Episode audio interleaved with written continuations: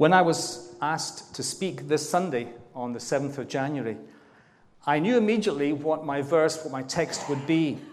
And I'd like to read together now just the first five verses of Revelation chapter 21. So if you have your Bibles or if you'd like to look at the screen, uh, then that's fine. Revelation 21, beginning at verse 1.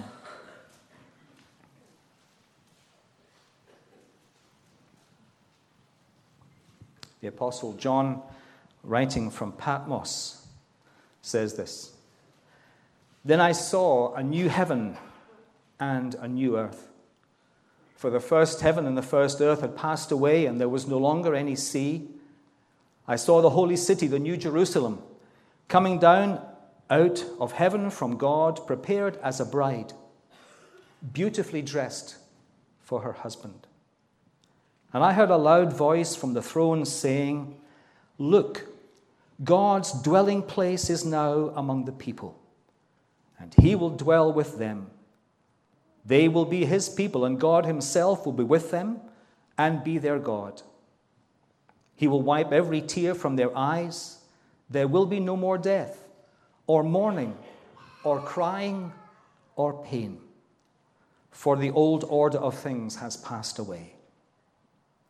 He who was seated on the throne said, I am making everything new. Then he said, Write this down, for these words are trustworthy and true. Let's just bow our heads for a moment in prayer. Our gracious God and Father, we bow before you, seated on your throne in all of your majesty.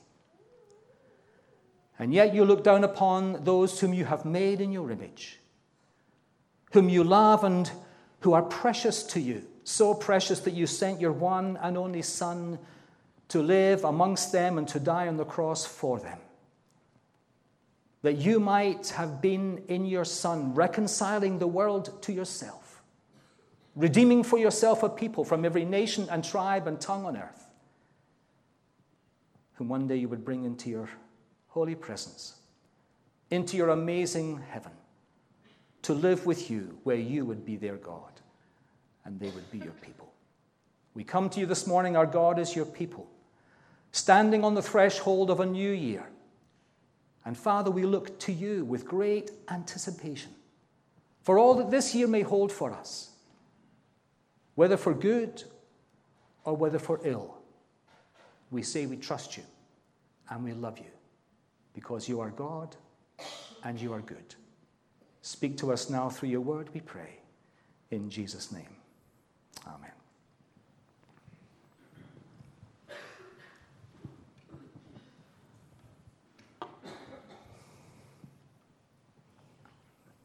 He who was seated on the throne said, I'm making everything new. Do you know, one of the things I like about Christmas presents is their newness. Picture the scene. You open the box, you take out the plastic wrapped gift, and you peel back the thin plastic film off the surface of the glass of your new iPad. No, I didn't get an iPad for Christmas. But you know, it's new, it's shiny, it's untouched. There's no fingerprints on it, there's certainly no scratches anywhere near it. No one's had it before you. And you know, I think there's something of that in what Jesus said, meant when he said to the Apostle Paul, said to the Apostle John in his revelation, I make everything new. What does he mean by everything? Well, I, I guess the clue is in the word. But the context also gives us a clue. Because up to this point in the book of Revelation, and fair enough, we haven't read it, but we've been reminded of the devastating effect of sin and the reign of Satan on earth. The world is on the verge of destruction. And those opposed to God and his purposes have been thrown into the lake of fire, the lake of burning sulfur, as has been death, Hades, and Satan himself. You know, in musical terms, the score has risen to a great crescendo and as world events peak under the awesome, withering power of God's wrath. And after the destruction, after the great judgment, after the dust settles, the musical score takes on a quieter, softer tone and moves into the major key, if you like, as we come into the opening words of chapter 21. And as this chapter opens to, to us. Up to this point, all the evil in the world has been consigned to the lake of burning sulfur, the second death. And with the opening words of this chapter, we see something new. The opening sentence of chapter 21 indicates the arrival of a completely new cosmos for the redeemed of God to enjoy. I think it's a little bit more than an upscaling world, it's a brand new world. But, Paul, that was a brilliant talk. Uh, thanks very much. So much to think about there. A new heaven and a new earth. And I want you to remember the picture in your mind of your new gift in all of its newness. And then think of the new heaven and the new earth. Do you know, let me just remind you of some pictures of the old heaven and the old earth. At Strathclyde Park. That's Largs. You know, and if you think some of these pictures are beautiful, how much more beautiful is this new world, this new heaven, and this new earth going to be? The other day, I was speaking to a man who was sitting at the deathbed of an elderly parent. And the parent suddenly sat up and raised their arms and looked intently upwards as if looking right into heaven itself. And the son asked, What's it like? Back came the one word answer beautiful.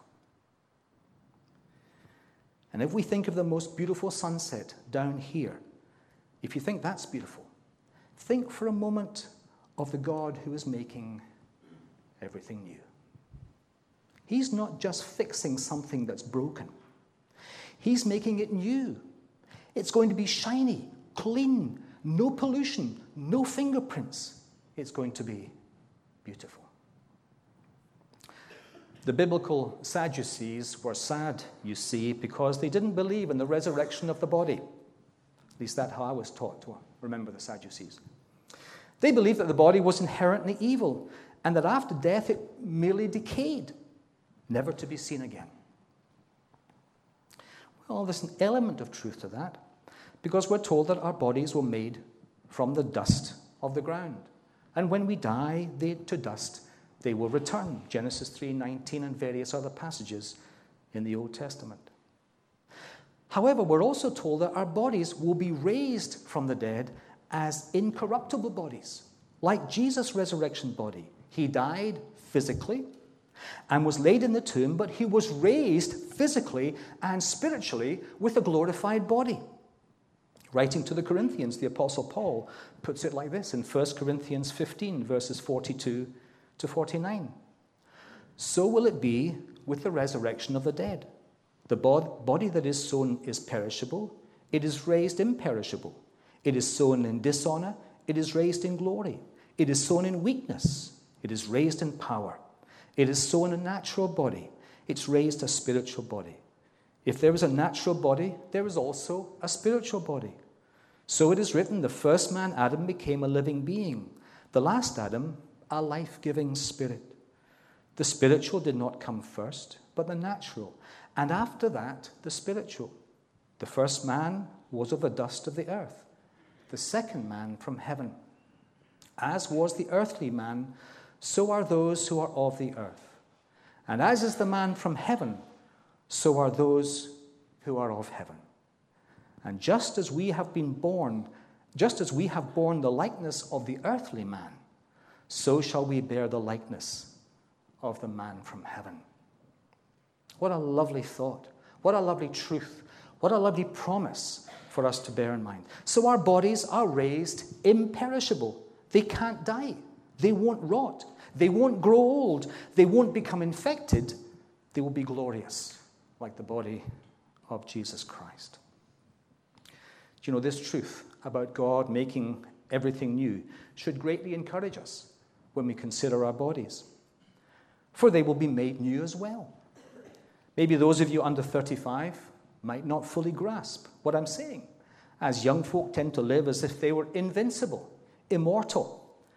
But once you start to get towards and beyond middle age, you realize that the joints aren't quite as supple and the muscles aren't quite as resilient. And with the onset of old age, I was, I'm told, what were simple tasks like climbing stairs can present a major challenge. My mother used to say, Don't get old. Age doesn't come itself. As a young woman, she was very active, playing sport and cycling around Europe with a university friend one summer. Yet over the years, her smooth skin, smooth skin began to lose its elasticity, and wrinkles became more pronounced. Looking at her, it's hard to imagine that she once looked more like this.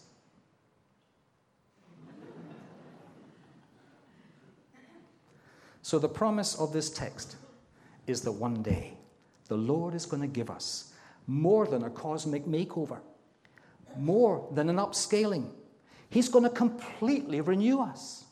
For the Bible tells us that if we belong to Jesus Christ, our bodies will be like his glorious body. It's going to be truly awesome and out of this world, far and above our thoughts and our aspirations.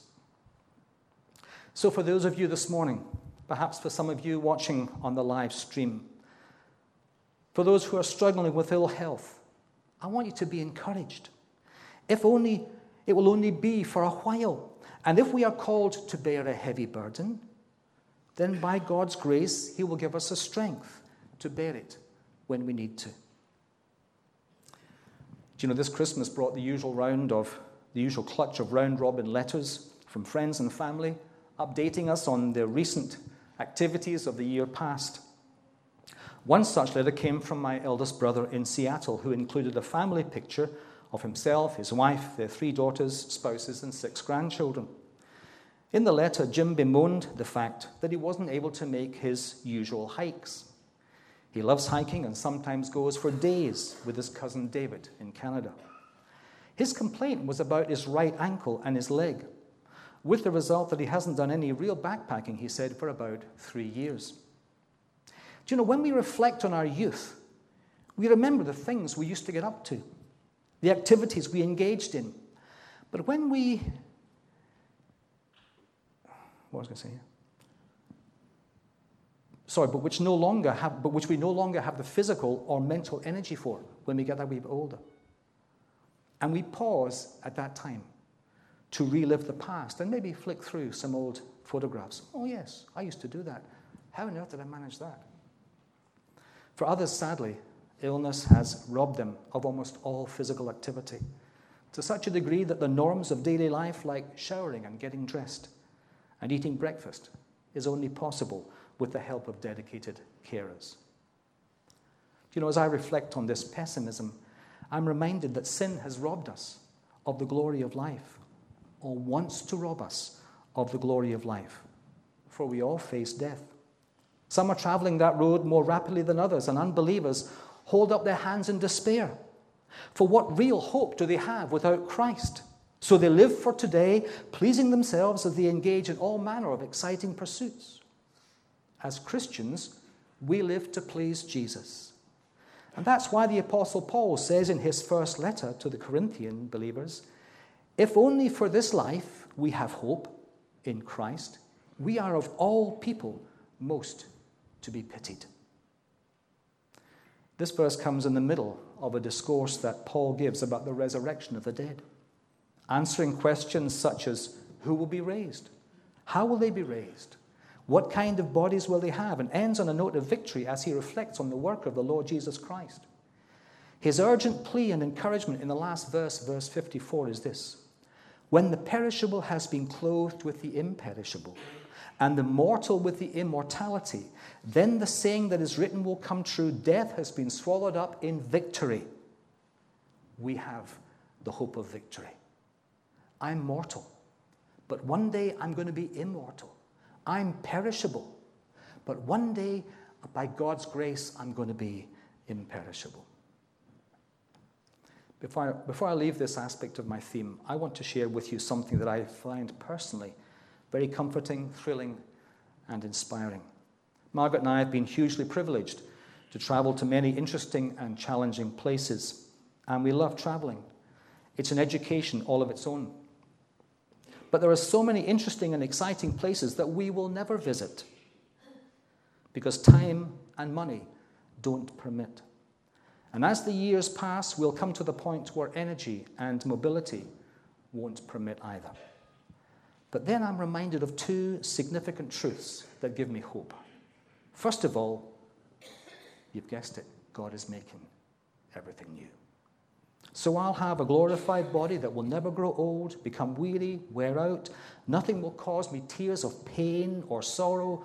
On the contrary, I will be able to enjoy serving God in amazing ways as I enjoy exploring the new heaven and the, and the, new earth He will have created.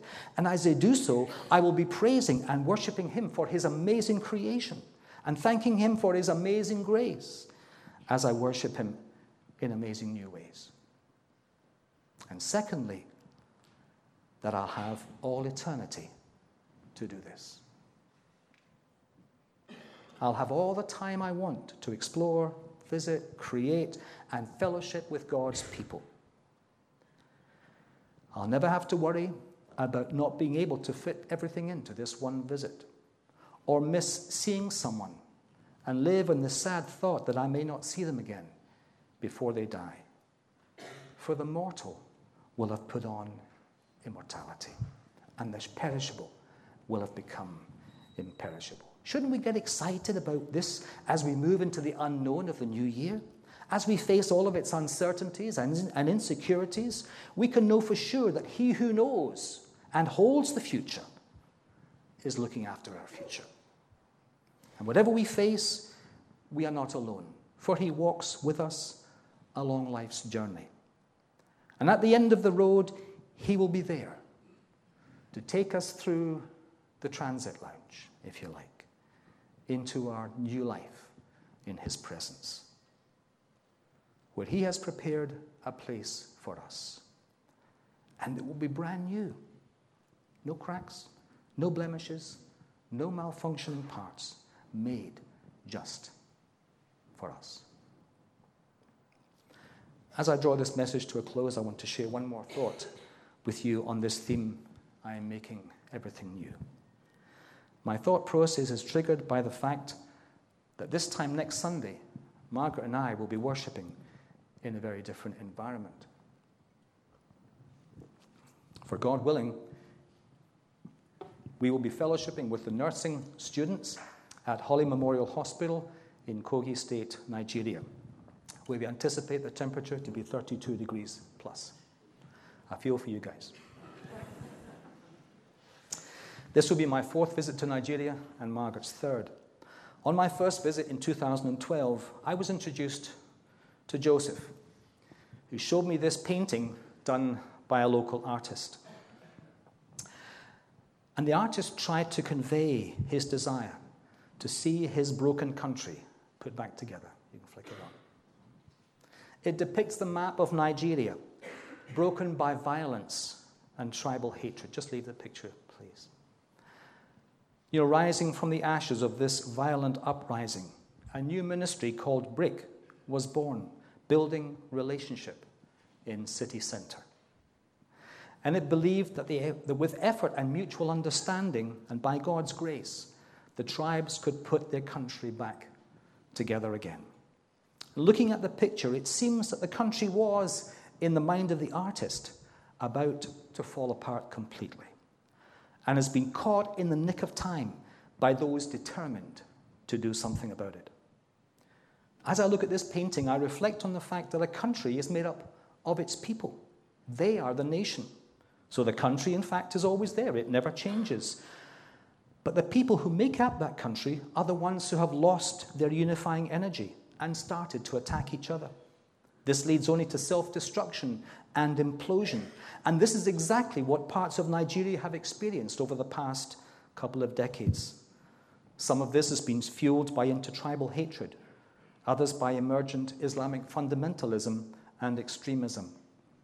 Either way, the result has been the destruction of thousands of lives and the devastation of countless others. In many ways, these people are just like you and me. But unlike you and me, they haven't learned to place their trust in the one who is making everything new. The apostle Paul puts it like this in 2 Corinthians 5:17 and this verse has been shared this morning already. Therefore if anyone is in Christ, he is a new creation. The old is gone. The new has come. I want to ask you this morning, are you in Christ?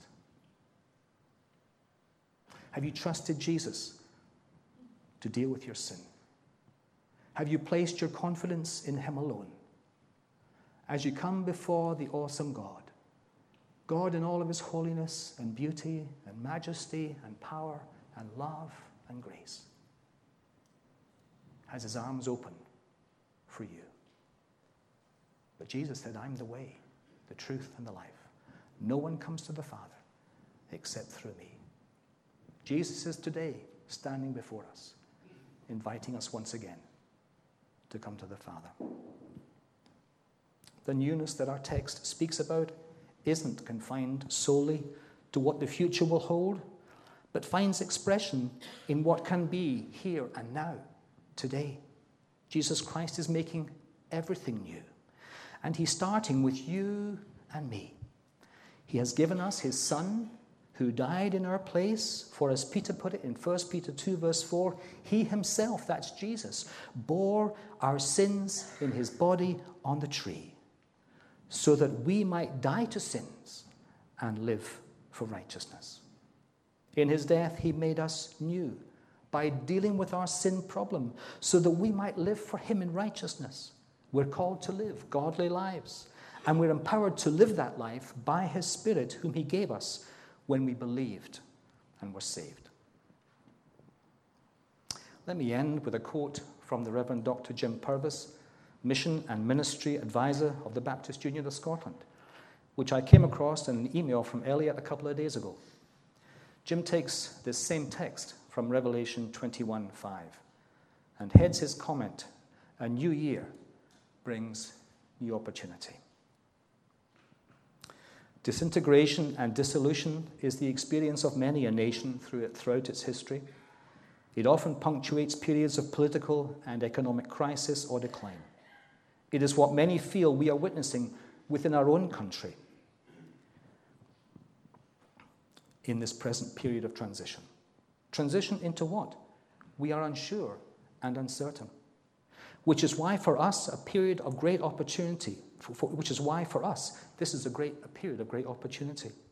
We can bring the blessing of the gospel of Jesus Christ to the people of Scotland in a renewed and profound way. Because of Jesus Christ, there is an opportunity to minister wholeness, healing, and certainty. How do we do this? First, we can each seek to maintain a vibrant and deep relationship with Jesus Christ. Jesus is alive, and the Holy Spirit is a powerful presence. When each of us carries this in our hearts and manifests it in our lives, it will make a difference. Second, we can convey grace in conversation.